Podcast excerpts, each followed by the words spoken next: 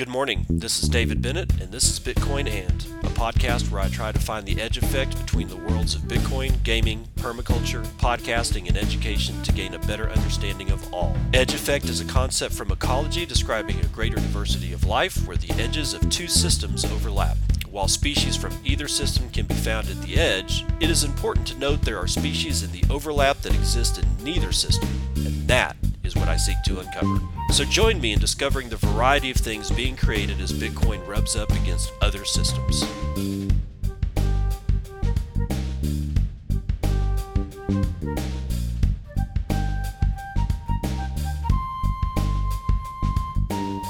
It is 9:38 a.m. Pacific Daylight Time. It's the 27th of March, 2023, and this is episode 691 of Bitcoin and it's time to churn and burn. Oh, baby, I just oh god, I you know, got to start this one out with some Good news. NFT trader accidentally burns $129,000 crypto punk. Andre Beganski. Decrypt.co. An NFT trader was devastated on Friday to discover that a CryptoPunk he purchased for 77 ETH went up in smoke after he accidentally sent the pricey piece of digital art to a burn address. the poor little thing. Oh my God. Uh, Brandon Riley has a tweet out with his uh, uh with his punk, I guess. He says, Today I accidentally burned a CryptoPunks NFT trying to wrap Punk 685. I was so focused on following the instructions exactly that I slipped up, destroying a third of my net worth in a single transaction. Yuga Labs, please sell me the V1 Punk 685 as a consolation. Burn addresses, which are digital wallets that don't have a private key, are one way gateways that can only receive assets like cryptocurrencies and NFTs. As a result, the NFT was permanently removed from circulation, preventing it from ever being traded or owned again. Brandon Riley, who purchased CryptoPunk number 685 two weeks ago, said he made an error when attempting to wrap the NFT to take a loan against it on Twitter. He told Decrypt he planned on posting CryptoPunk number 685 to NFTFi.com, where he could earn a yield of around 7% per year. Nobody's learning anything. CryptoPunk number 685 was worth approximately $129,000 in Ethereum when it was acquired by Riley, according to the Ethereum Block Explorer Etherscan. Originally created back in 2017 Ooh, that's an early one. CryptoPunks is widely viewed as a blue chip collection on par with the likes of Yuga Labs Bored Ape Yacht Club. With a market cap of over $1 billion, the cheapest CryptoPunk is worth just over $109,000 according to the NFT price floor. However, CryptoPunks were created before ERC 721 was established as a token standard for NFTs, making them incompatible with some marketplaces and applications designed for decentralized finance, such as NFTFi.com. Using a guide he found online, Riley tried to wrap his punk as an ERC 721 token, creating a brand spanking new digital token that proved he owned CryptoPunk number 685, but would be compatible with NFTFi.com. But by inputting the wrong address, CryptoPunk 685 is now gone forever. And he goes on with a tweet. Brandon Riley says, uh, Please keep in mind that I'm not a dev, not at all familiar with these contracts, and don't really understand how wrapped punks work. The reality is that because I'm so unfamiliar, I should have had another set of eyes. In hindsight, it's very easy to see all of the mistakes I made. This is truly a devastating mistake for me, heartbroken emoji. But I did this myself, and it is no one's fault but my own both the beauty and the curse of self custody. Stay safe out there, everyone, and please be way more careful than I was. Thank you to so many of you for the kind words. Okay, Brandon, I mean, honestly, that's just inexcusable on your part because your initial mistake was what? Thinking NFTs were a thing. What was your second mistake? Thinking you are not the product of 7% annual yield. You are. Continuing, Riley's unfavorable situation is indicative of issues that face many in the digital assets industry due to the often complex and irreversible nature of transactions. And because there are no financial intermediaries involved, there's nothing Riley can do to get his lost CryptoPunk back, which he described as both the beauty and the curse of self custody. One Twitter user named NF Toga pointed out that the guide used by Riley has since been updated, including language that specifically warns people not to send CryptoPunks to wallets formatted as a burn address. Asking for some uh, somewhat of a reprieve, Riley asked Yuga Labs, which purchased the IP to CryptoPunks from Larva Labs last year, uh, if he could buy the version or the V1 version of CryptoPunk 685 CryptoPunks V2 was released after a bug was found in the original collection smart contract. Uh, let's see if CryptoPunk says anything. Uh, in the CryptoPunk says in the original CryptoPunk smart contract, there was a code error that caused Ethereum to be allocated to the buyer instead of the seller when a purchase was made. In other words, a buyer was immediately refunded for their purchase and was able to keep the punk. All right, that's a double spin right there. So that was apparently the bug in V1 or something like that. Anyway, Riley said that he has not yet heard back from Yuga Labs after tagging them in his post on Twitter, and Yuga Labs did not immediately respond to requests for comment from Decrypt. Sometimes NFTs aren't burned by accident, but rather as a way of making a statement. Last month, Jason Williams burned BAYC number 1626 worth 169,000 at the time to symbolically shift the asset's underlying network from Ethereum to Bitcoin in the form of an inscription made through ordinals. That's the end of the article. Ladies and gentlemen, this is why I Bitcoin. And my biggest question in all this is not why he thought NFTs are worth anything and not why he was chasing yield after all the bullshit that we've seen. It's become very clear that you are the yield. In all of these cases, you are the yield. Because that yield's got to come from somewhere. Well, yeah, that's the yield. It's it's you. And in chasing greed and usurious opportunity, uh, that's that's the name that the greatest or the richest man in Babylon. That's in like the very I think that's in chapter 10 or chapter 9, somewhere towards the end of the book, is when the guy's giving his advice to some other cat about how to make money and not lose it at the same time. One of the things he said is do not chase after usurious yields. When somebody says you're going to make a whole bunch of percentage points on your loan or whatever, don't do it. And this is 5,000 year old advice. It's ancient advice. They knew this shit back then before they even had fucking electricity. They were just figuring out how not to poison themselves by making their own beer, right? And no, here we are 5,000 years later, and the Babylonians' message just fell on deaf ears. And now this guy tried to wrap up his shit so that it would be compatible with the yield producing platform and lost his thing. No, it is none of that that I ask about.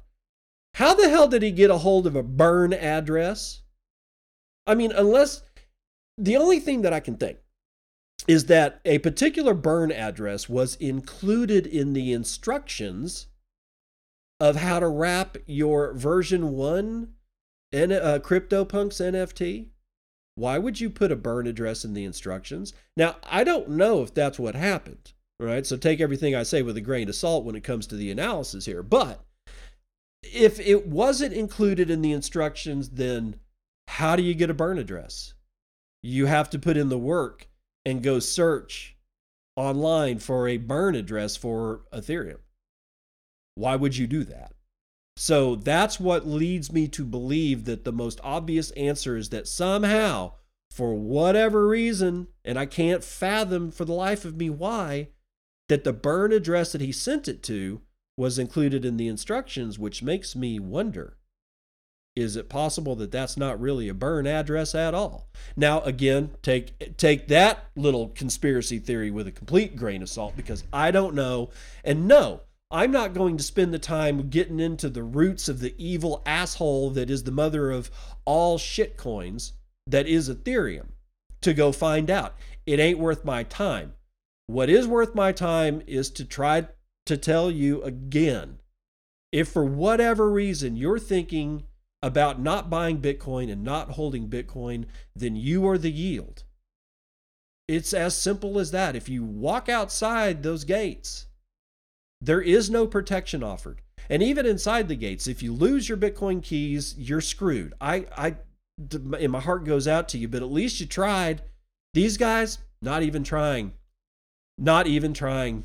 All right. So it looks like moving on. Looks like uh, looks like we're all saved. Everything's going to be fine, guys. Don't worry. Banking system just fixed itself because First Citizens snaps up Silicon Valley Bank and branches open today. The deal was announced yesterday. Felix Ng is writing it for Cointelegraph.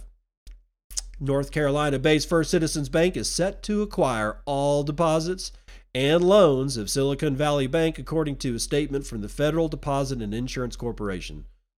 Under the March 26 purchase and assumption agreement, 17 former branches of Silicon Valley Bank will open as First Citizens Bank and Trust Company on Monday, March the 27th, that is today, and all Silicon Valley Bank depositors will automatically become depositors to First Citizens Bank. Quote, Today's transaction included the purchase of about $72 billion of Silicon Valley Bridges Bank National Association's assets at a discount of $16.5 billion, the FDIC said in a statement. I guess this is what Yellen and all them were talking about over the weekend behind closed doors. Approximately $90 billion in securities and other assets will, will remain in the receivership for disposition by the FDIC. In addition, the FDIC received equity appreciation rights in First Citizens Bank shares, incorporated, common stock with a potential value of up to $500 million. The North Carolina based bank is the 30th largest commercial bank in the United States, with $167 billion in total assets under management and $119 billion in deposits as of March the 10th. Silicon Valley Bank collapsed. Yes, we know, we get it. Uh, blah blah blah. Let's see. Blah, blah, blah, Several firms were understood to have either been planning to or had submitted bids for the collapsed U.S. banks. Uh, bank First Citizens was reported by Bloomberg to have been planning the SVB bid as early as March the 18th. Three days later, it reportedly submitted said bid for all of SVB. At the time, First Citizen spokesperson declined to comment on market rumors or speculation. Well, that's that's just good advice. Another regional bank, Valley National Bank Corp, is also understood to have submitted a bid for the collapsed bank. Meanwhile, Reuters reported on March the 24th that a third U.S. regional bank, Citizens Financial Group, had been preparing to submit an offer for SVB's private banking arm. So we're saved. Isn't that good news? Aren't you happy now? Everything's going to be fine. yeah. Oh, man. Hold on. Coffee time. Poison bean juice in the morning, y'all. All right. Enough of that shit. Let's get into let's get into the uh, Von Wong controversy. Who is Von Wong? Well, if you've been living under a rock, then uh, you probably have not seen the green skull of death that is the creation of this artist, an, uh, an activist artist, specifically an environmental activist artist, Mr. Von Wong. And uh, it seems that Von Wong might be thinking he might have been misled, but that's just me reading between the lines. And what the hell am I talking about? Okay, well, let me just make sure that you understand. Von Wong is a creator of Skull of Satoshi, the green skull with the glowing red or orange laser eyes with the cooling towers like nuclear power plant cooling towers on top of its head. I know you've seen it. Everybody's been talking about it. We completely, as Bitcoiners, we do what we always do. We usurp the very worst memes that, or the very worst narratives against Bitcoin turn them into a meme, totally fall in love with that meme and therefore the prior art included in said meme and make it totally, we totally own it. We totally own Skull of Satoshi now. 100%. Greenpeace has nothing at all to do with Skull of Satoshi any longer, and they may very well lose complete control of Mr. Von Wong. Why do I say that? Because he's got a Twitter thread, which I'm going to read from Nitter That way, it doesn't make me and you completely sick that I'm still dealing with frickin' Twitter. Anyway, Von Wong says Thursday evening, I was sad. I had just spent six months pouring my heart and soul into building an amazing installation to inspire real change for something few seemed to care about. Then, Bitcoin Twitter noticed the skull of Satoshi and the roller coaster began. Here's my story, part one. I've been doing environmental project or art projects for years in parallel with organizations like Greenpeace, calling out corporations and fighting single use plastics. I create art installations with the hope to inspire and create change. For the first time, Greenpeace offered to commission an art installation from me, and I was stoked. The piece was never meant to be anti Bitcoin. It was an optimistic hope that Bitcoin could shift away from the needless burning of fossil fuels without losing all the other features that make Bitcoin safe, secure, and decentralized. I made the skull believing that Bitcoin mining was a simple black and white issue. I've spent my career, my entire career, trying to reduce real world physical waste, and proof of work felt intuitively wasteful. Of course, I was wrong. Few things in the world are black and white. Dumb me. The last two days have been spent in private conversations with both Greenpeace and uh, pro oh pro environmental Bitcoiners like Level 39, the Troco, DS Batten. I've discovered a whole new world of initiatives that fill me with hope. The Skull of Satoshi is a phenomenal accident. It represents literally what both sides believe to be true that Bitcoin has the potential to be more environmentally friendly, a force for good in the environment, Greenpeace believes that human ingenuity and innovation will prevail and that a better version of Bitcoin exists in the future that has all the upsides and none of the environmental downsides. Bitcoiners believe that Bitcoin will never change its code unless an existential risks exist for the network. Instead of fighting it, join it and improve it from within. Work within the system of existing incentives. Make the system more sustainable. There are people on both sides who believe that the other is naively optimistic, misguided, and misinformed. But here's what really gets me excited the only solution that can win is the best one anyway. Rather than fighting each other, prove the other wrong. If BTC miners help to invest in renewables like wind and solar to move the world off of a reliance of fossil fuels, then the GP campaign will have nothing to run on. If Bitcoin wants to take down GPUSA's campaign, tweeting won't make a difference. But transitioning BTC mining from coal and making initiatives like uh, Vespene underscore energy, crypto climb ACC, and sustainable BTC irresistible and mainstream might. With the right support, responsible miners might be able to crowd out miners who don't make the environment a priority. I know, I know. You're. We'll, I'll, I'll do an analysis. I promise. I promise. Hold on. Let me just get through it. I'm excited to learn from the Bitcoin community on how we can make this happen and trend Bitcoin toward becoming CO2 negative by the end of the decade. The Skull of Satoshi has taken on a life of its own and is now completely out of my control. In the real world, GP will use it as a symbol for why Bitcoin needs to change its code. Online, it's become a mascot for Bitcoin's environmental potential, and I love that. In the meantime, I will continue to learn and focus on becoming a bridge wherever I can. Right now, I'm trying to figure out what it would take for Greenpeace to bring the Skull of Satoshi to the Bitcoin conference and engage in a good faith debate. At the end of the day, I'm not driven by profit, I'm driven by the desire to make a difference. So many of you have offered to send me tips, but that would make it seem like I'm just trying to profit from this unexpected fame and status. Keep calm, meme on, and long live the Skull of Satoshi.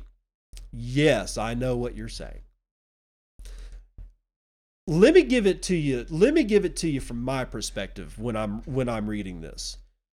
I think that fundamentally what's going on with this gentleman is three things. I think he's a genuine human. I think he genuinely actually believes in climate change and that it's bad and that it's going to kill us all and that he can use his skills and his visions to make a difference. He truly, fundamentally believes that. Therefore, he is genuine, and that's my opinion. I may be wrong, but I don't think so. Two, and this is where his problem remains at this point, is that he thinks that Greenpeace USA is genuine like he is. And that's where he's wrong. That's what he doesn't understand yet. And three, he is a hair's breadth away from becoming a Bitcoiner, falling fully down the rabbit hole and realizing a whole bunch of stuff. And some of that stuff, actually, quite a bit of that stuff, if he does fall down, if he goes down the hole, he's going to realize just how much he's been lied to. Now, if you look at the Skull of Satoshi as an art piece, as an installation, as the, as the thing, without understanding that Ripple bribed Greenpeace USA to throw their reputation into the fire and then use the money to hire this dude to create the piece as an anti Bitcoin statement, if you remove that, which hard as it is to do, but if you try and remove that from the equation and just look at the skull close up. Like there's all manner of pictures of this thing as he was creating it. It's made out of computer boards, molded fiberglass computer boards. That's some hard shit to do, guys. As one, I mean, he's got to like heat that shit up. He's got to remold it. It's got the chip set in it. It's got all the stuff, and then he's got to make it look like a skull. And it's honestly, the color coordination between the Bitcoin orange and the fiberboard green is a, a, match made in heaven from color theory. So the color theory works for humans. It's a big piece, so that means he put in a lot of work. Proof of work is already substantially demonstrated here, and it's a good piece. It is. It's a good piece of art. Now, a lot of people don't like that. A lot of people won't like what I say about this, but too bad. It's my show. I get to say what the hell I want. I like it. What I like most about it is the fact that we as Bitcoiners took it to this level. If we had ignored it, this thing would have died on the vine. Von Wong would have not realized anything from it. He would have had no fame. He would have had no success. It was Bitcoin and the people behind it me, you, and all of our little friends. We made this piece what it is. It's us. It's not people, the, the ETH crew. It ain't Ripple. It ain't Brad Garland. It ain't those idiots at Greenpeace that are, you know, have no reputation left. And and let's be clear, this is Greenpeace USA. None of the other facets of Greenpeace fell in for this shit as far as I know. Maybe they have since then, but this was this was a, a an unholy union made by Greenpeace USA, which is different from Greenpeace International or Greenpeace New Zealand or Greenpeace Australia. This was Greenpeace USA in collaboration with those assholes Chris Larsen and Brad Garlinghouse. I don't know what I called them before, but those dudes over there at Ripple, all right, that it was just them. And they're trying to move Bitcoin into this proof of stake model, which is never going to happen. And they've never put in any work at all. So we basically just roast them. This guy showed us actual real work. And what did we do? We lifted this son of a bitch as high on an art pedestal as we could get him. And we now own Skull of Satoshi. Congratulations. We've taken this thing and we've completely turned it around, and we did it within what? 24 hours. That's how fast it moves. When you put your mind together with all the minds, the like mindedness of the bubble that we exist in that is Bitcoin, massive sea changes can happen. And we saw just a fraction of that here. We turned a relatively unknown artist into a superstar overnight. He's now in all kinds of magazines. They're talking about him everywhere. We did that. You and I. You should be proud of yourself. When I say congratulations, it's not a dig. I am genuinely proud of everybody who said, you know what, this was an anti Bitcoin piece, but we saw the value in it. Not the value of turning it to our uses, but the value of the proof of work. We liked the color combination. We liked its size. We liked the materials it was made of. And it's a good piece of art. And we bought it. We bought it at auction. And every billionaire in the land was raising their paddles. But the auctioneer sold it to us because we had what? We had the winning bid. This dude, he's going to find out. Von Wong's going to find out that he got played. That's this is my estimation. He's going to find out that he got played.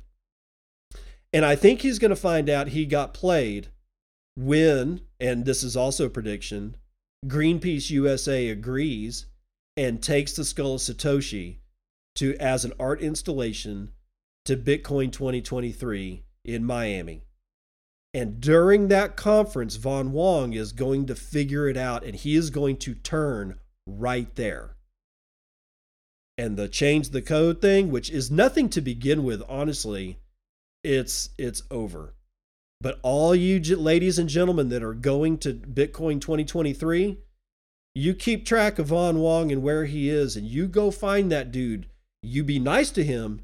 You tell him your version of why it is Greenpeace USA and Ripple and Brad Garlinghouse and Chris Larsen came together to basically pull the wool over this gentleman's eyes and try to usurp his talents for methods of evil.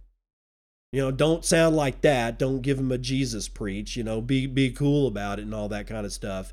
You know, it's not like you know the evil doers like George W. Bush was was pushing out on us in the axis of evil, but you you get where I'm coming from.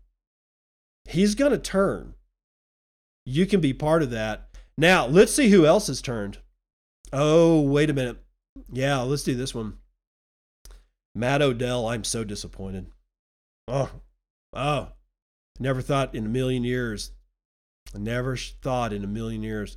This one's coming out of the Bitcoin Bugle, and our good friend Max Shaft is writing it. Matt Odell accidentally tweets from alt account, revealed to be living top G lifestyle in shocking, a shocking turn of events. Matt Odell, the renowned Bitcoin educator and advocate, has been exposed as a top G living a double life of extravagance and debauchery thanks to a tweet from his alt account that accidentally made its way onto his main. Odell has long been an icon in the Bitcoin community, known for his popular catchphrase, stay humble and stack sats. But it appears that behind the scenes, he was living a life of excess, surrounded by fast cars, loose women, and exotic trips. Odell's longtime podcast co host and friend Marty Bent expressed his shock and disappointment in a statement saying, quote, I always thought Matt was a genuine, down to earth guy who cared deeply about spreading, spreading the message of Bitcoin, but now it seems like he was only in it for the money and the lifestyle. He would always talk me off the edge when I wanted to go full Marty Jones, but now it looks like those days are over. I can't believe the lizard people got him, end quote. Meanwhile, Rod, Odell's business partner in Nashville's Bitcoin Park revealed his own surprise at the news. Quote, I always thought Matt was going to Costa Rica to help undeserved communities, but now it looks like he was in Monaco with high end escorts and gambling. I feel betrayed, disillusioned, and just a little confused about where he got all those handcrafts from. End quote. The revelation has rocked the Bitcoin community to its core, with many questioning how they could have been so wrong about Matt Odell. Some have even called for him to step down from his public role as a Bitcoin educator and advocate. The news of Odell's secret life has also brought to light his extravagant spending habits. Oh my God. According to news sources close to the matter, Odell frequently spent tens of thousands of dollars on luxury cars, private jets, high end hotels, always under a pseudonym. One private jet pilot we interviewed stated, quote, I guess I just never asked the question, who is this skinny bearded dude showing up, showing up for flights with principal ballerinas from Joffrey and two of the Spice Girls? I thought he was some obscure porn star or something, not a freedom and human rights advocate, end quote. In a series of tweets that have now since been deleted, Odell attempted to explain his debauchery, claiming that, quote, you guys have no idea how hard it is to hodl for multiple cycles and not even have a chair to sit on in your fucking apartment. I was just ready to let loose a little and got in a bit over my head, end quote. However, his attempts at damage control have only served to further damage his reputation among the Bitcoin faithful, with one Twitter follower writing, quote, Thanks, asshole. I've been waiting for six years driving this shitty Accord while you've been out there living it up, end quote. The fallout from the scandal has been widespread, with many in the community questioning the true motives of other prominent Bitcoin figures. Some have even gone so far as to speculate that the entire movement is nothing more than a front for a group of wealthy elites looking to get even richer. As for Odell, he's gone radio silent in the wake of the scandal, leaving his once loyal followers to wonder what will become of the Bitcoin movement now that its most prominent advocate has been revealed as a fraud, I tell you, a fraud. In the end, it seems that the adage, quote, stay humble and stack sats, was nothing more than a hollow platitude for Odell, a cover for a life of excess and indulgence that has left many in the Bitcoin community feeling disillusioned and betrayed. You know what? You know what we need for Odell? Ah, yeah, come and take it. Let's get it going on, Matt Odell. All right. That is a complete fabrication. I read it to you because it's funny. And it was meant to be funny. It's a satire piece. And I just wanted to make sure that I deliver the news that Matt Odell is not hanging out in fast cars with loose women. As far as I know, he's married or very close to becoming married. And he wants a family and children. And he doesn't really do anything other than look for new cabins in the woods to go stay at via Airbnb and have to deal with shitty Wi Fi. That's that's the Matt Odell that we all know and love. So anybody who took this piece seriously, it's okay. You can laugh at yourself. Don't feel bad. Don't feel remorseful. If you said something bad, go apologize because none of this is true. But it is goddamn funny. But this isn't funny. The CFTC is suing Binance and CZ over willful evasion of U.S. laws unregistered crypto derivatives products. Uh-oh, this is not a this is not a farce. This is happening. This is probably why Bitcoin is kind of dumping today, but Bitcoin will always come back. And and and and here this the only suppression move the United States governments and the rest of the world's governments has is to pull this bullshit. That's the only thing that's what they have. Jerome Powell's got one lever left that works, and that's interest rates. As far as Bitcoin is concerned, the only thing that they can do is file a lawsuit against an exchange. That's it. Ladies and gentlemen, that's the only ammunition they have. And if that's the only ammunition they have, they're going to run out of ammo soon. I guarantee it. By the way, this is written by who? Nicholas Day, Jack Schickler, Oliver Knight, Jesse Hamilton, and Cheyenne Ligon for Coindesk. The United States Commodity Futures Trading Commission, CFTC, sued crypto exchange Binance and founder Changpeng Zhao on Monday over allegations the company knowingly offered unregistered crypto derivative products in the United States against federal law. The lawsuit filed in the United States District Court of the Northern District of Illinois. Oh, thank God it's not the Southern District of New York. It's actually a different state this time. Holy shit, let's get it rolling on. Northern District of Illinois on Monday alleged that Binance operated a derivatives trading operation in the United States offering trades for cryptocurrencies including Bitcoin and a whole bunch of different shitcoins and Binance USD or BUSD, which the suit referred to as commodities. Mm-hmm.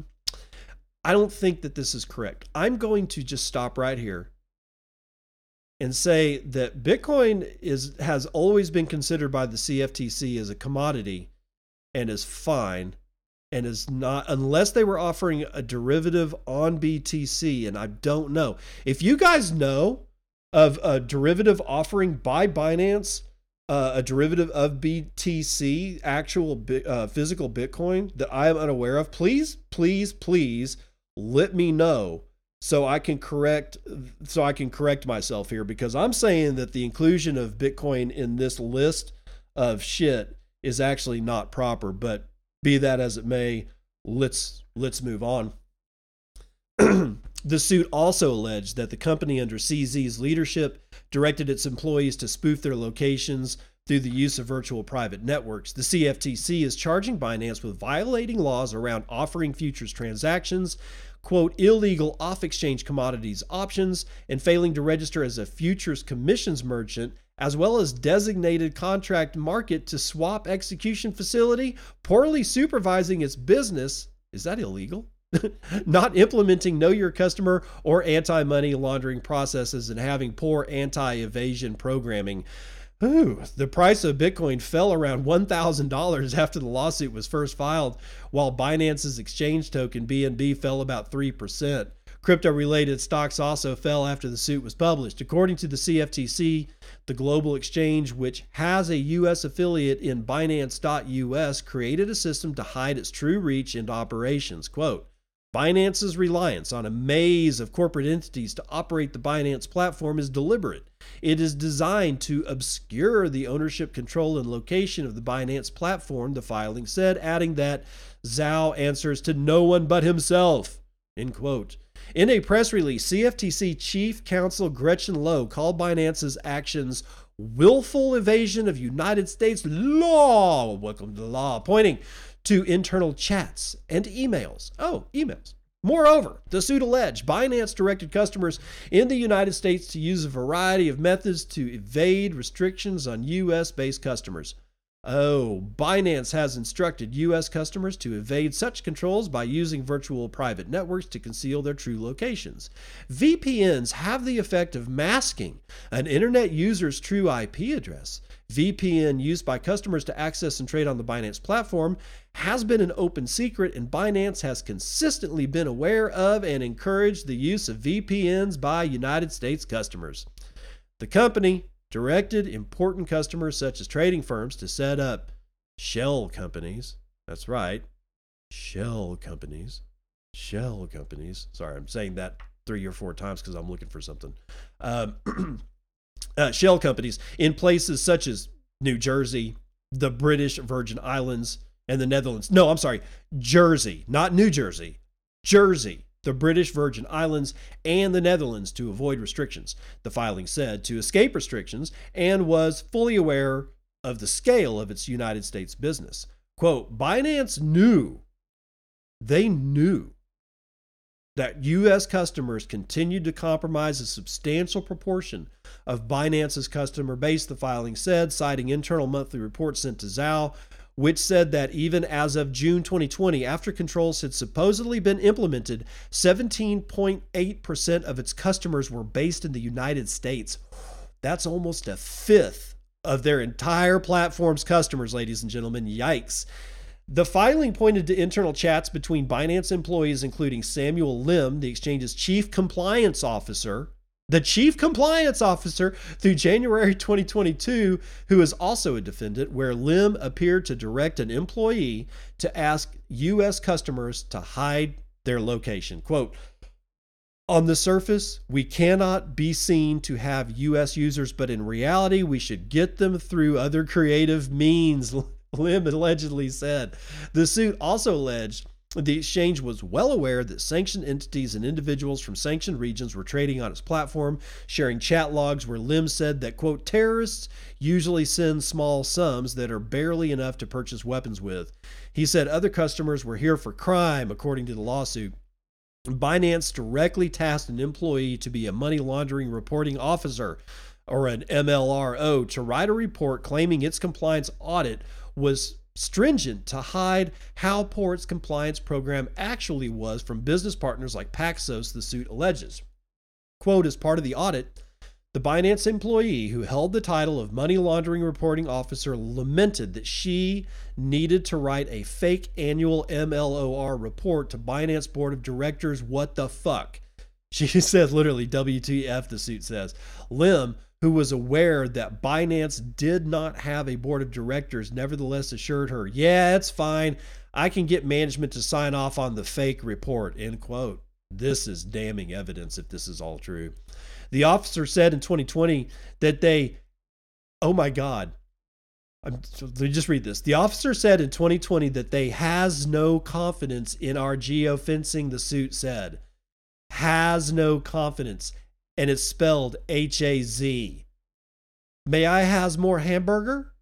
It's a meme. It's an inter office meme. Oh my God. The CFTC is asking the court to enjoin Binance from further violations of the Commodity Exchange Act, as well as civil monetary penalties, trading and registration bans, and disgorgement. A Binance spokesperson told Coindesk that they would respond shortly.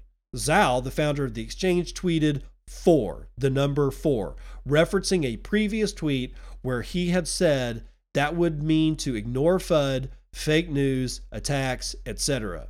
End quote. In listing the CEO as a defendant, the suit alleges that he was the direct or indirect owner of entities that have engaged in proprietary trading activity on the Binance platform and was likewise the direct or indirect owner of approximately 300 separate Binance accounts that engaged in prop trading on the Binance trading platform. The suit was likely expected by Binance because in February, the exchange's chief strategy officer, Patrick Hillman, admitted that Binance was being investigated by multiple regulators and expected to pay fines to make amends for past regulatory violations.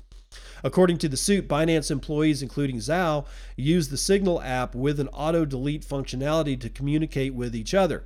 The suit implied that CF, the CFTC has access to the CEO's phone saying it was able to collect signal text chains and group chats from it. Hold on. Let's read that sentence again. You might have gotten distracted by the little kitty cat in the tree while you're driving to work or driving to lunch or something like that. So let's hold on to your butts. The lawsuit implied that the Commodities Futures Trading Commission, the CFTC, had access to Changpeng Zhao's telephone saying that it was able to directly connect signal text chains and group chats from it. The CFTC somehow has access to CZ's phone. What the? The CFTC, the FBI, Department of Justice, the CIA, I could see that. The CFTC? Dude.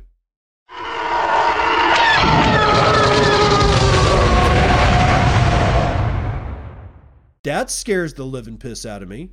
Does the SEC, can the SEC tap my phone? What about the NASDAQ? Can what does it go as far down to the actual exchanges that are legacy exchanges in, in, in the modern world? Do they get to tap a phone? Holy shit, y'all. It I, I, I don't know what to do with it, so I'm just going to go into this other allegation. Tokens as commodities. By identifying so many major tokens as commodities in the complaint, the CFTC may be staking out new ground in the jurisdictional question at the heart of the United States crypto sector. Who is responsible for overseeing crypto trading? For its part, the SEC, Securities and Exchange Commission, has made its view clear that most tokens are actually securities, and Chair Gary Gensler often says that every crypto token apart from Bitcoin seems to fit that definition. CFTC officials have often suggested that Bitcoin and Ether are likely commodities, but they're additionally maintaining that Litecoin and the stablecoins Tether and BUSD are as well.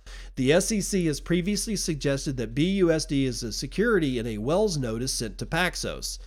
Gensler has specifically suggested that proof of stake tokens, a category now including Ether, are securities that should be registered and regulated by the SEC, but the agency hasn't yet pursued enforcement actions to set that view in stone, and United States legislation that may offer a more permanent answer is still remote. CFTC Chair Rostin Behnam had promised last month that his agency would pursue a strong year of precedent setting cases and He's also been pushing for Congress to more securely set up the CFTC as a leading watchdog for crypto trading in the United States.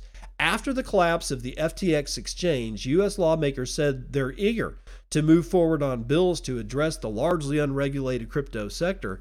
Some of them have been focusing specific concern on Binance. Earlier this month, U.S. senators, including Senator Elizabeth Warren, sent a letter to Zhao calling his company a hotbed of illegal financial activity that has facilitated over $10 billion in payments to criminals and sanction evaders, and saying it's been marked by increasingly disturbing allegations regarding the legality of its operations. Lawmakers demanded information about the company, its structure, and its balance sheets. In the absence of former rival FTX, the industry has been left with a shorter list of major exchanges on which to do business led globally by Binance. Another of the most prominent in the United States, Coinbase, is similarly facing regulatory scrutiny from the SEC, which has warned the exchange that a significant enforcement action is likely uh, is likely on the way. If United States regulators seek to shut both Binance and Coinbase down for violating securities and commodities laws, there's little reason to expect the same accusations wouldn't be leveled at their smaller competitors for conducting the same types of activity. Wow. So this is yeah, I'll say it, it's not good. But Bitcoin first of all, Bitcoin doesn't give a shit. My node is not turned off. My node is still functioning. I'm never turning off my node. They can go fuck themselves. But moreover, I want to reiterate that this is the this is the only weaponry that it well, it looks like this is the only weaponry they have is to go after exchanges. I highly recommend that you look into HODL HODL, H O D L, H O D L, and BISQ, B I S Q.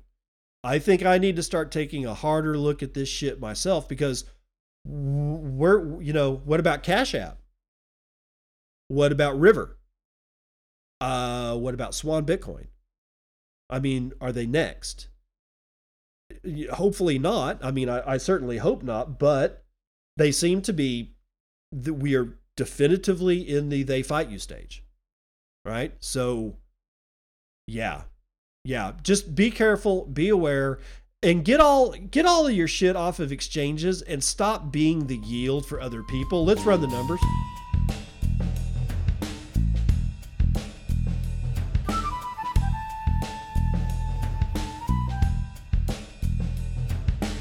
CNBC futures and commodities got West Texas Intermediate up over four full points, $72.08 per barrel. Brent North Sea likewise up 3.61% to $77.7. So that's like a striper boost. Oh, it just hit 77.68. Oh, well, whatever. Natural gas, however, wow. Low. $2.07 after a 6.14% drop. Wow, wow, wow, wow, wow, wow, wow. Gasoline has spiked three and a half points to the upside, $2.68 a gallon. All of your shiny metal rocks are sucking swamp water. Gold is down one and a half points to 1954 bucks and 60 cents. Silver's down almost a full point to $23.13.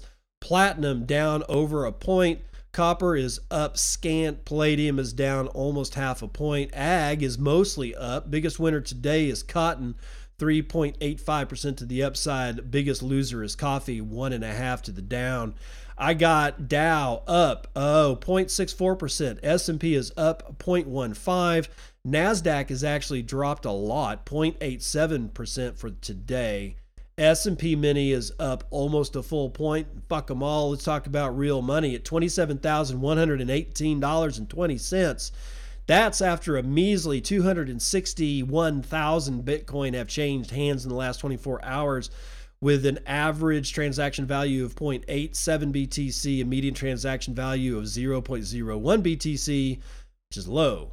That's $271.98 and block times low as well really low, like 8 minutes and 56 seconds low, like a full minute off of its 10 minute mark. Holy shit, what's going on? 0.14 BTC taken in fees on a per block basis, 23.2 BTC taken in fees overall in the last 24 hours, and with a 3.27 or 21% drop in hash rate, we're down to 335 exahashes per second, guys. And we're still, I don't know. Uh, you know what? Tired of figuring that one out. Your shitcoin indicator is Dogecoin at 7.2 United States pennies. So that tells you what the rest of the uh, stupid crew is, is doing. We got a $523.2 billion market capitalization. That is merely 3.97% of gold's entire market cap.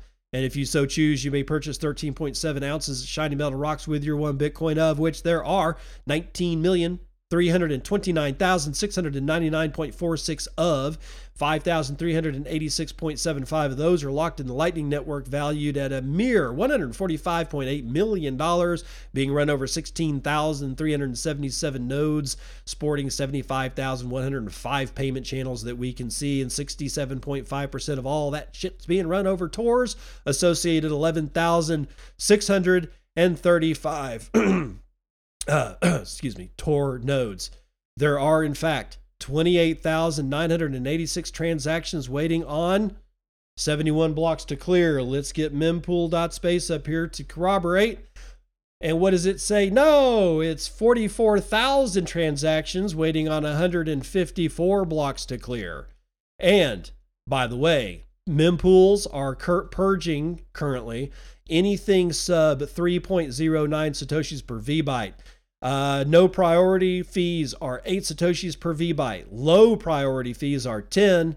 Medium priority are 14. And high priority transactions, you should probably tag with a 17 Satoshi per VByte transaction fee, which will cost you, if you're using SegWit and you've got a normal transaction, about 65 cents.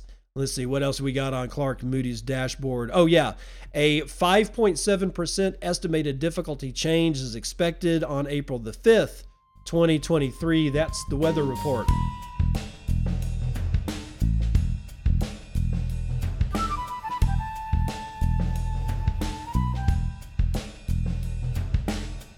Welcome to part two of the boosts you can use. First one up from yesterday or Friday's show Bubba with 20,000 sats. Dude, thank you, Bubba. Miss you, man. Really do. The Fed and banks holding Bitcoin will be a huge attack vector. Large sell OFGS, maybe orgs, to cause a crash to show it's too volatile. That's my 20,000 sats worth of an opinion, and he's not wrong. Fatoshi with the rose sticks, 11,111 sats. It's also a palindrome. Says, dude. uh, Dabowski with a boob uh, donation says with 8,008 sat says just saw my boost yesterday popped an error. And then Pitar says that Peter fixed it. Or no, not Peter. Pitar said that Oscar fixed it.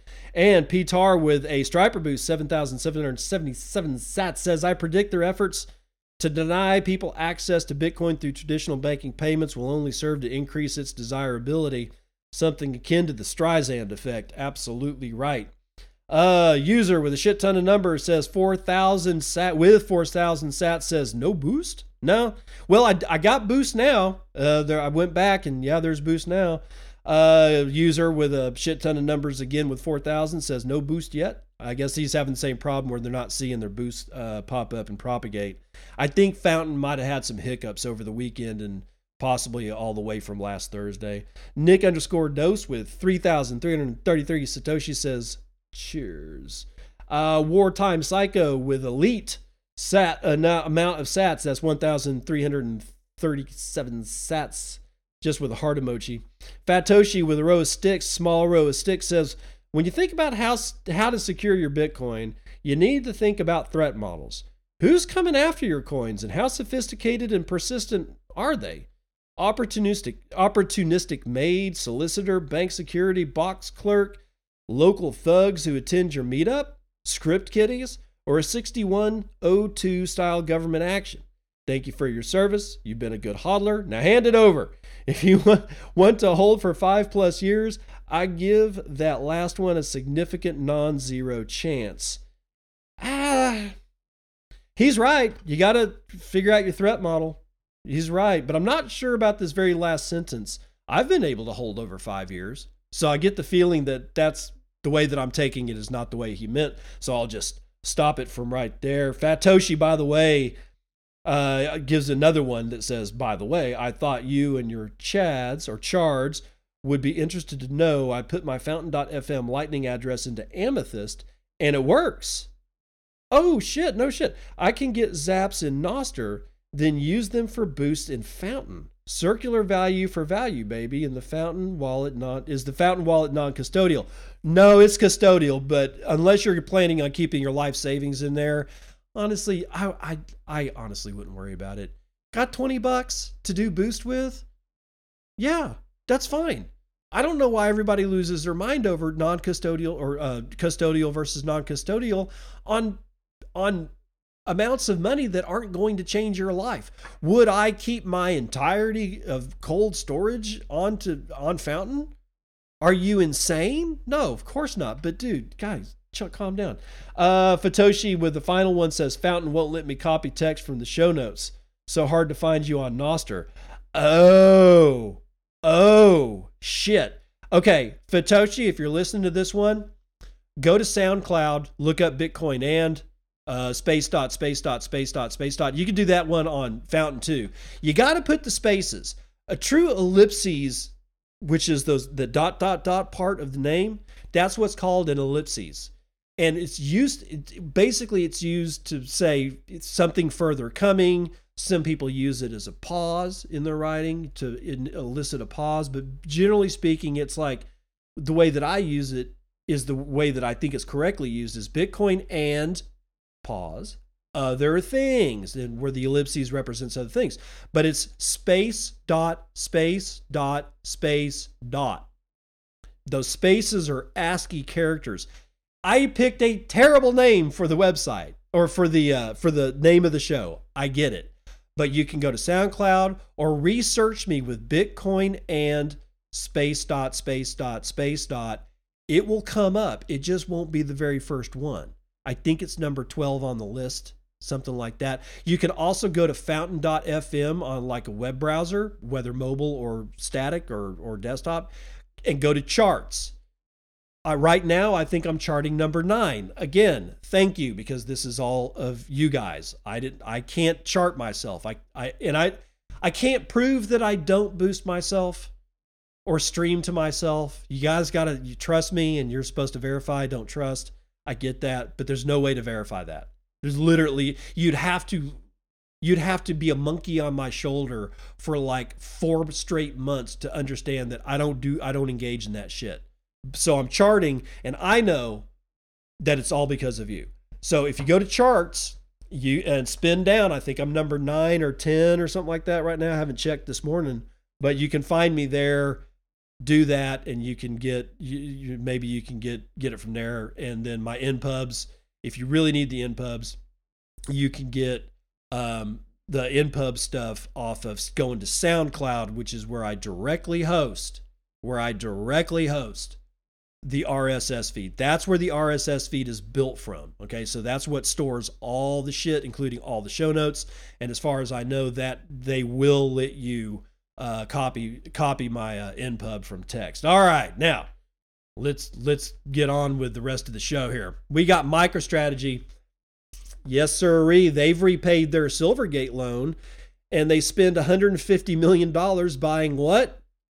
More Bitcoin. Stacy Elliott from Decrypt.co, software company MicroStrategy, the largest corporate holder of Bitcoin, has fully repaid the $161 million outstanding balance on its $205 million loan from Silvergate Bank. By doing so, the company has ended its credit agreement with Silvergate and reclaimed the 34,619 Bitcoin that was being held as collateral against the loan, according to an SEC commission or an SEC filing. Pausing. Pausing. Let's let's look at this for a sec. Are you telling me that you allowed Michael Saylor and, and MicroStrategy that you allowed Silvergate to actually hold your full complement of Bitcoin? I don't know if that is their full complement of Bitcoin. And I'm not going to look because I don't want to interrupt too much. But holy shit, are you insane? How was it held? Was it multi sig? I how was it not part of bankrupt? I mean, I just I, I'm baffled. I'm baffled by this. So somebody who is familiar with the with the matter, could you please tell me what the hell they were doing by letting Silvergate have any functionality over their cold storage? This that's disturbing like a son of a bitch. Anyway, in the same filing, MicroStrategy also disclosed that between February the 16th and March the 23rd that it spent $150 million acquiring 6,455 more BTC. The software company made headlines last year. Yes, we know. MicroStrategy and its subsidiaries now. Oh, okay. Now, okay, here it is. I've answered my own question by just reading on. That's the nature of a cold read. Sometimes you you get screwed that way. And whatever. MicroStrategy and its subsidiaries now own a total of 138,955 BTC. The company says it paid an aggregate price of $4.14 billion to acquire its stash, and at today's prices, its holdings are worth 3.8 billion. So not terrible, but mm, you know, it's still they're still down, and they it's amazing. Michael Saylor and MicroStrategy announced today that for the last since February they've been acquiring Bitcoin at w- would have been good prices, and what happens?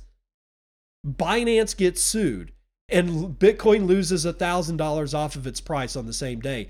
Michael, stop telling us about shit you're doing. It's wrecking everybody. The bank's parent company, Silvergate Capital, announced on March 8th that it would voluntarily wind down operations despite disclaimers that MicroStrategy's loan terms would be unchanged. By the bank's trouble, MSTR shares, which trade on NASDAQ, took a temporary tumble and they closed at $232.72 on March the 8th, but had fallen 17 percent to 192 two days later when Silicon Valley Bank announced that it had been placed in receivership by California state banking regulators. On Monday morning, after the pre-market announcement, MicroStrategy prepaying its Silvergate loan, or well, I guess repaying. There's they they're writing prepaying, whatever. MSTR shares were trading at 260 bucks, up one percent from their close last week. Meanwhile, MicroStrategy founder and chairman and Bitcoin maxi Michael Saylor has been adamantly touting his favorite digital asset and dunking on banks. I wish he'd be doing that on Nostr. Can you guys get him to come over to Nostr, please? I miss him. Uh, since the shuttering of Silvergate, Silicon Valley Bank, and Signature Bank earlier this month, he's thrice shared a chart on Twitter showing Bitcoin's performance compared to the S&P 500, the Nasdaq, gold, bonds, and silver. Quote, Bitcoin is a bank that can't lend out, invest, gamble, dilute, debase, freeze, or seize your assets, he wrote on Twitter. It works all of the time, everywhere in the world, and is unstoppable. And it looks like MicroStrategy might be unstoppable too. Nobody knew who this company was before what, three years ago? When that summer three years ago when Michael Saylor started buying Bitcoin in mass.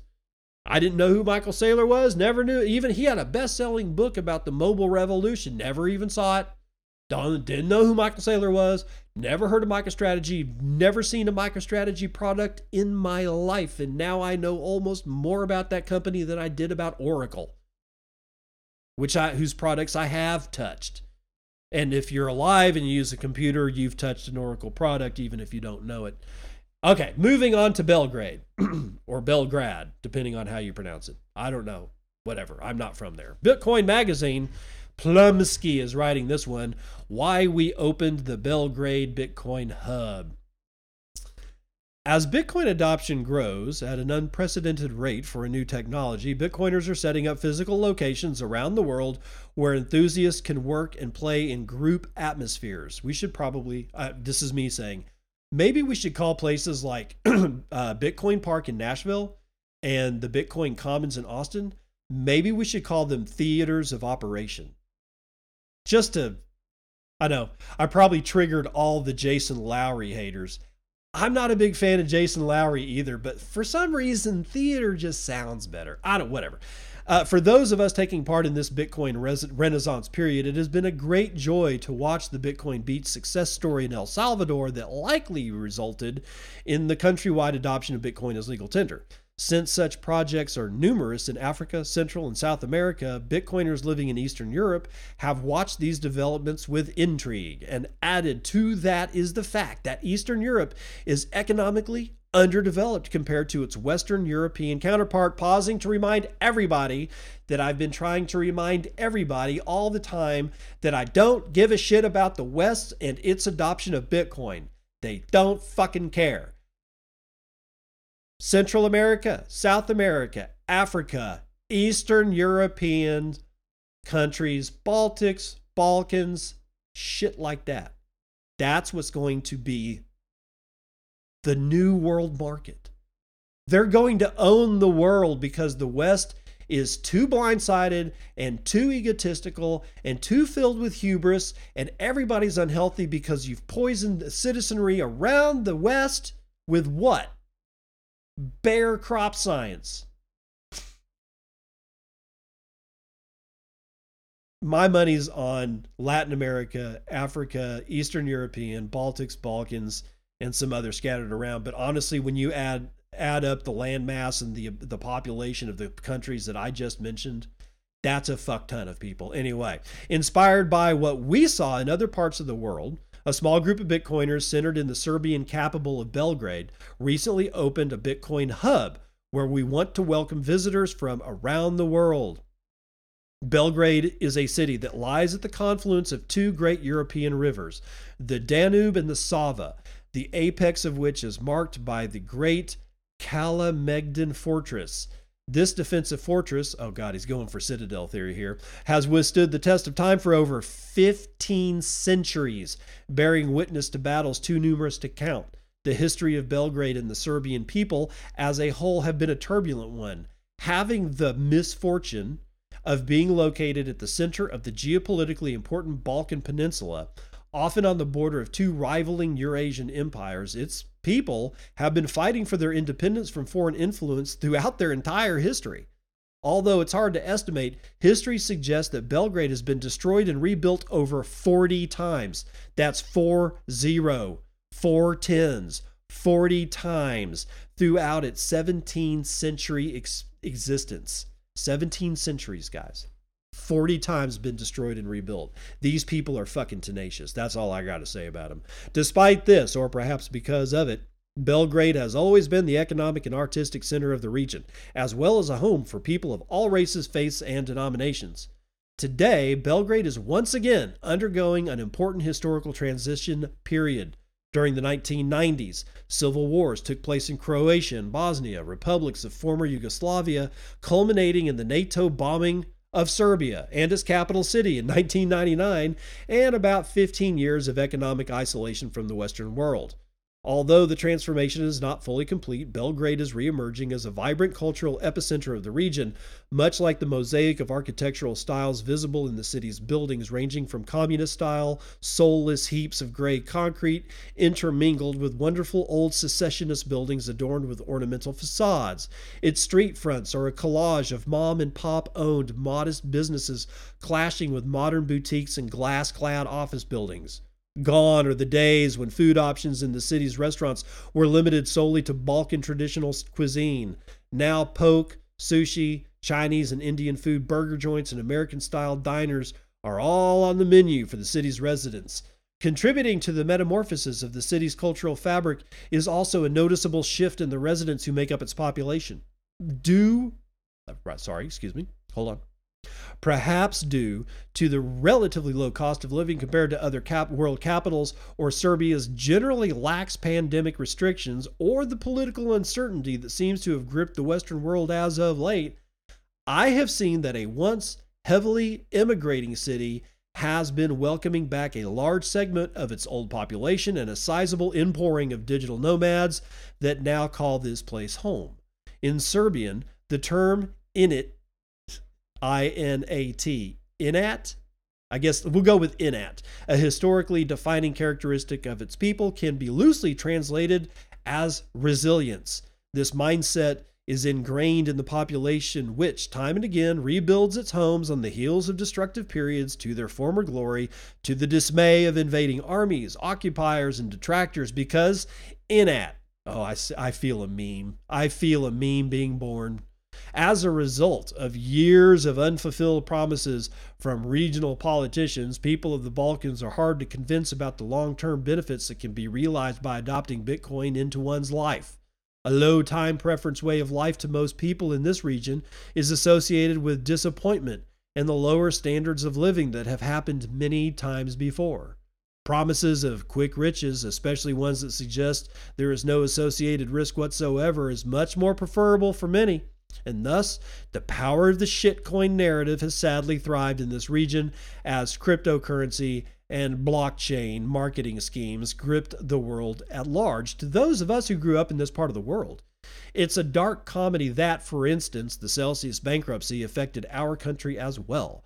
Like an exaggerated piece of irony from an Emir Kusturica movie, when the dust around this company's disastrous financial collapse finally settled, legal documents revealed that several entities associated with the Serbian government were listed as creditors to this well known Ponzi scheme. My. In general, Bitcoin only companies and projects are hard to find here. But a growing community of Balkan Bitcoiners are imagining a different world of financial freedom to their compatriots. And much like Belgrade, many times before, my personal life is undergoing a restructuring period. On my travels through the Bitcoin rabbit hole, I have met many people who are redesigning their lives around this paradigm shifting technological discovery. With my recent move back from Canada to the city where I grew up, as I look around, it's easy to draw many parallels between the Bitcoin network architecture and the somewhat chaotic organization of Belgrade that just somehow seems to work. Tick tock next block. A group of us Bitcoiners from the country countries of former Yugoslavia began to organize regular meetups about a year ago. Our group called Vegisjetjedan, no way I'm pronouncing this one right, is an offshoot of the German Inudwadzing initiative, and I can't pronounce that shit either, that was started to bring plebs together in meet space so that enthusiasts can socialize, share ideas, and formulate business ventures together in an informal atmosphere. The idea behind Indwadzeg is that geographically distributed independent Bitcoin communities can form across the world and eventually collaborate on their ongoing projects and offer traveling Bitcoiners a home. It's, it's a Bitcoin hostel, wherever they happen to be. In the Balkans, Dejevdejeden records a weekly podcast in the Serbian Croatian language to cover Bitcoin news, philosophy, and the technological architecture of the network. We are very proud to be the first Bitcoin only podcast in the region, and it's a great way for people that are too far from the city's urban centers where our meetups take place to receive high signal Bitcoin content on a regular basis. This podcast is also complemented by our active Telegram channel, and while our core group is made up of vehement shitcoin minimalists, a fair sized part of the group is made up of noobs. We take special joy in guiding them through their journey towards understanding Bitcoin.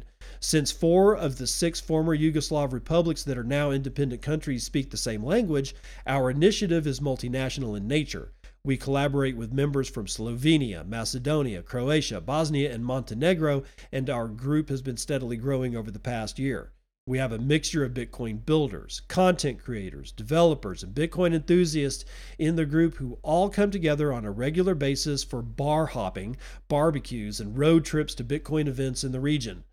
While trendy breweries and coffee shops for our meetups are aplenty in Belgrade, a Bitcoin dedicated space did not exist here nor in the wider Balkan Peninsula a small group of us decided to undertake the mission of finding and equipping a space where more serious discussions and presentations can take place. Since Bitcoin professionals here are somewhat isolated compared to more established regions such as Germany and the United States, we also wanted the space to serve as a co working environment for locals to bounce ideas off of other experts in the field. As we plan on partnering with local developers to build Bitcoin focused businesses, this office space would also serve as the physical location for new startups to work with their teams. The hunt was on, and we secured or scoured Belgrade in search of an ideal location. We focused our search to the center of the city so that future visitors can not only work in a comfortable space, but can also easy, easily access the museums, galleries, music venues, bars, restaurants that make up Belgrade's exciting social scene. We eventually found a duplex on the top floor of an old mixed use building next to the University of Belgrade's philosophy faculty, and it is perhaps fitting that the fort of Kalemegdan is within a two minute walk from our Belgrade Bitcoin Hub. The hub features a large communal co working presentation room where most of the action will be taking place with two additional rooms that will outfit into a recording studio and a more private office space. Guys, I'm going to continue this. You might, I'm, I'm I kind of hear you out there going, why are you telling us all this? Because it's a fucking blueprint. It's a blueprint. We need these everywhere. Austin, Nashville, Belgrade, and they seem to be following the same blueprint. This is the blueprint. At our disposal for visitors, we have a variety of hardware wallets, a point of sale unit powered by BTC Pay Server, a Bitcoin node, an Antminer S9 to experiment with the newest software being developed by the tenants of the space. For educational purposes or to get extra inspiration, the Hub has a small collection of Bitcoin literature for visitors to read. During the early days of activity in the Hub, it has now been populated by drop in visitors that prefer working in group settings, and as we grow, we will develop the Hub to be a venue for cultural events, art exhibits, auctions, hackathons, as well as small scale presentation center for Bitcoiners. While advanced users will be working at the hub, novices will benefit from presentations and hands on demonstrations that will take place in the evenings and weekends. Inspired by many ventures around the world with similar goals in mind, we are especially proud that we made this hub a reality using our own funds to finance these initial steps. We want this space to be a permanent Bitcoin home in Belgrade, and we hope that organizing such events will enable the space to finance itself for many years to come. While locals will be able to purchase annual memberships, we also have a structure in place so that Bitcoiners who do not live in Belgrade can come and work from the hub during their visits to Serbia. We are especially excited to welcome foreigners to the Belgrade Bitcoin Hub to build and help us build. However, the space will be limited. Indeed, matching Bitcoiners from around the world with an immense talent that exists in Serbia is one of our top priorities. After all, everything our small group of believers have done to date has culminated into the Belgrade Hub Genesis block. Congratulations to Plumsky, ladies and gentlemen. Holy shit. That was a great write up. And it just so happened that last night, you know, I like, uh, you know, right now we're having to rent because we moved from Texas to, to Eastern Washington and I don't know shit from Shinola out here. So I've been looking for houses and I ran across an interesting looking house last night. It's in a it's in a shit small town, so as a Bitcoin hub, it probably wouldn't work. But then again, I don't know. Maybe it would. Maybe it would attract a whole bunch of rural people because there's two colleges that are really close. You, know, you got uh, University of Idaho uh, down there, and you got like, uh, uh, uh sorry, oh God, Washington State University is like six miles away from University of Idaho, so there's students aplenty. Driving up here is not bad, even in the dead of winter, because it's zone is USDA Zone Six A that's not bad at all. It may work, but what is it? It's a school. It's an old school. It's like the, the main school, and it's gorgeous.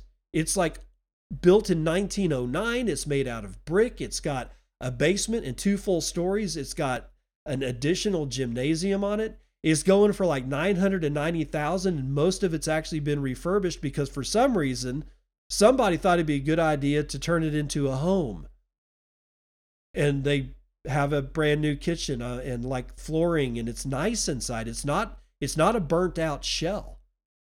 But i don't have $990000 to be floating around. However i do believe that the uh, home uh, the residential market is about to crash in pricing. I'm looking at homes that are three bedroom two bathroom out in the middle of fucking nowhere in idaho for $900000 I've seen a four bedroom going for 1.3 million. It's just a nice looking home. It's insane. None of these homes out here should be worth that much. I think, I think, I think if I could gather up enough people, we could make, we could like sell the idea of a Bitcoin hub up here in Eastern Washington. I think it would work. There's plenty of space. It's beautiful. It's it's like it. For, just think of this: the X Men, that Xavier School for talented individuals. That's what the inside of this place reminds me of somehow. Anyway, I digress. We've got other fish to fry. What do we got? Oh, G7 to collaborate on tighter crypto regulation. Uh, let's. How long is it? Yeah, let's do this one because it's probably important that we know what the G7 is going to do. Ana Paula Pereira, I think is how you pronounce her name, Cointelegraph.com. The next G7 meeting might bring a push from the seven biggest democracies for tougher regulations on cryptocurrencies around the world, Kyodo News Agency reported on March the 25th. Together, leaders from Japan, the US, United Kingdom, Canada, France, Germany, and the European Union will outline a cooperative strategy to increase crypto transparency and enhance consumer protections, as well as address potential risks to the global financial system, officials told Kyodo. This year's summit is set to happen in Hiroshima in May. Oh my God. Among G7 members, Japan already regulates cryptocurrencies, while the European Union's markets in crypto assets regulation is set to go in effect of 2024. And then they just go on about it. But just be aware, I'm not going to read the rest of that article because we are getting short on time. I am 19 minutes over my normal hour mark. Uh, so I'm going to leave it there. But just be aware that the G7, all right, in case you don't forgot, Japan, United States, UK, Canada, France, Germany, and European Union, basically representatives of the West. That's what the G7, G8 kind of is. Um, the West, even though I live in it, I'm an American. I love other Americans. I loathe the federal government. Most, not most state governments, but some of the state governments, like California state government, Washington state government, and others, eh, I don't like them either because they're really communistic and want to be socialist, and that shit never works. It just kills a bunch of people. I don't like that. But Americans, by and large, I love my American brethren. I love the American ideal. I love the fact that we won the, the revolution. I'm, I love the fact that we had 13 original colonies. That I'm, I'm, I'm bought in. I don't mind being bought into all that. It's the federal government and some of these state governments that have a that are that are the real enemy, right? But as even though I'm bought into all that shit, I don't give the West a hope in hell of surviving the next 50 to 70 years, probably even sooner. Africa, Latin America, Eastern Europe, the Balkans, the Baltics, and a few others, you know, Philippines, probably, you know, something that's outside of control of Japan and Russia. Japan, I think, will probably end up on a Bitcoin standard. They'll they'll be the first of the West if they if anybody from the West actually does, unless the United States surprises us all, and I don't think that we will.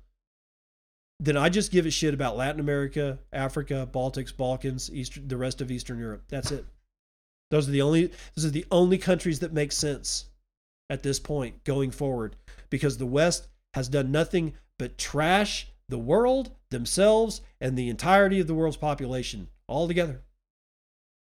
And I just honestly, I, I don't, I, I don't give a shit. I just don't. Uh oh, well, let's end. Let's end with this one. Sad, but it's interesting. Canada's bankrupt crypto king kidnapped, tortured, held for $3 million ransom Andre Beganski for decrypt.co. Canada self proclaimed Crypto King Aiden Pleterski was kidnapped, tortured, and held for ransom after allegedly fleecing investors out of millions, court documents filed earlier this month claim. Pleterski was petitioned into bankruptcy last August, and the 23 year old, he's 23 years old, 23. The drinking age in most of the United States is 21. Jesus. The 23 year old is accused of running an investment scheme. Since bankruptcy proceedings began, $25 million uh, Canadian worth of claims has been filed in his case. Pleterski has told investors that he would pool their money together and invest, in invest it in cryptocurrency and foreign exchange positions, but of the 41.5 million he received, Pleterski allegedly invested only 670,000, less than 2% of the total amount. Meanwhile, Pleterski alleged allegedly sp- spent close to 16 million on his of course personal lifestyle which involved renting private jets going on elaborate vacations and purchasing exotic vehicles such as a ferrari four audis three lamborghinis three mclarens a land rover and a bmw in december the bankruptcy's case a trustee uh, rob stetzler was notified by toronto police that Pleterski had been kidnapped Documents filed on March the 14th included testimony from Pleterski's father, Dragan Pleterski. He was taken, Pleterski's dad said. They basically held him for approximately three days, drove him around different various parts of southern Ontario, beat him, tortured him, allowed him to make specific phone calls to specific people only. One of the people Pleterski contacted while in captivity was his landlord, Sandeep Gupta. Pleterski asked Gupta for $3 million to pay his kidnappers, according to court documents. Pleterski's father testified that his son was eventually released under the condition that he quickly find money to pay his kidnappers and refrain, refrain from contacting law enforcement. This is a completely bullshit story. Quote, he was released with the threat that he needed to come up with some money fast. And if he had went to the police, there'd be a lot more trouble, his dad said. According to Pleterski's testimony, trouble first emerged for the 23 year old in November 2021 when he claimed to lose all of his investments at a time when crypto markets began to reverse from their all time highs. You know what happened to this kid, right? As his losses began to mount, he uh, said he took very aggressive positions to try to get some of the some of the people's money back. "Quote: I tried to redeem myself, but obviously in doing so, I guess you could say greed took over. I was trying to make returns that obviously weren't feasible or no or weren't necessarily possible at the time, and it just caused more losses. He was never fucking kidnapped. He kidnapped himself. You don't get kidnapped for $3 million ransom and then released on your own recognizance. This is bullshit. I can't believe I got duped into reading this to you. Oh well, it can't be any worse than the, the, the than the uh, satire piece about Matt Odell. Again, that piece is there's nothing true about that piece. Matt's a fine individual. I've met him before in person. He is above board. That's gonna do it for the morning roundup.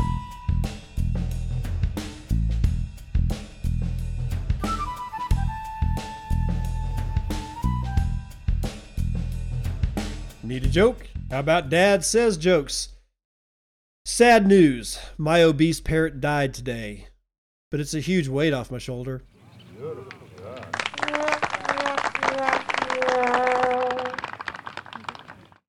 Go forth. Be delightful. Make new friends. If you have expensive crystal in a cabinet, you know, with your fine china that maybe you bought after you got married, and have used used it all of maybe like one time a year, maybe twice, you know, Thanksgiving, Christmas, some other special occasion. And and and you never use any it, you never use it at all ever except for those very few times. What are you doing? Uh, my wife broke the very last champagne flute that I had from my father last night. It was an accident. She felt horrible about it. But there was something that my stepmom used to tell me. And it was after my dad died, and we had, you know, got like I think it was when I was telling her that I didn't want to take the china because I I would just break it. And she looked me dead in the eye and she said, "Then what's it useful for? If you're not going to use it, then why does it exist? And if you do use it, understand that eventually it's going to break." I don't know why I bring you that analogy today, because I don't have anything to really fit it to. I get the feeling that maybe I was supposed to bring it to somebody who's listening today, and I don't know who you are, but if you needed to hear that and you know exactly how to apply it to your life, consider me your humble servant. I'll see you on the other side. This has been Bitcoin and, and I'm your host, David Bennett. I hope you enjoyed today's episode and hope to see you again real soon. Have a great day.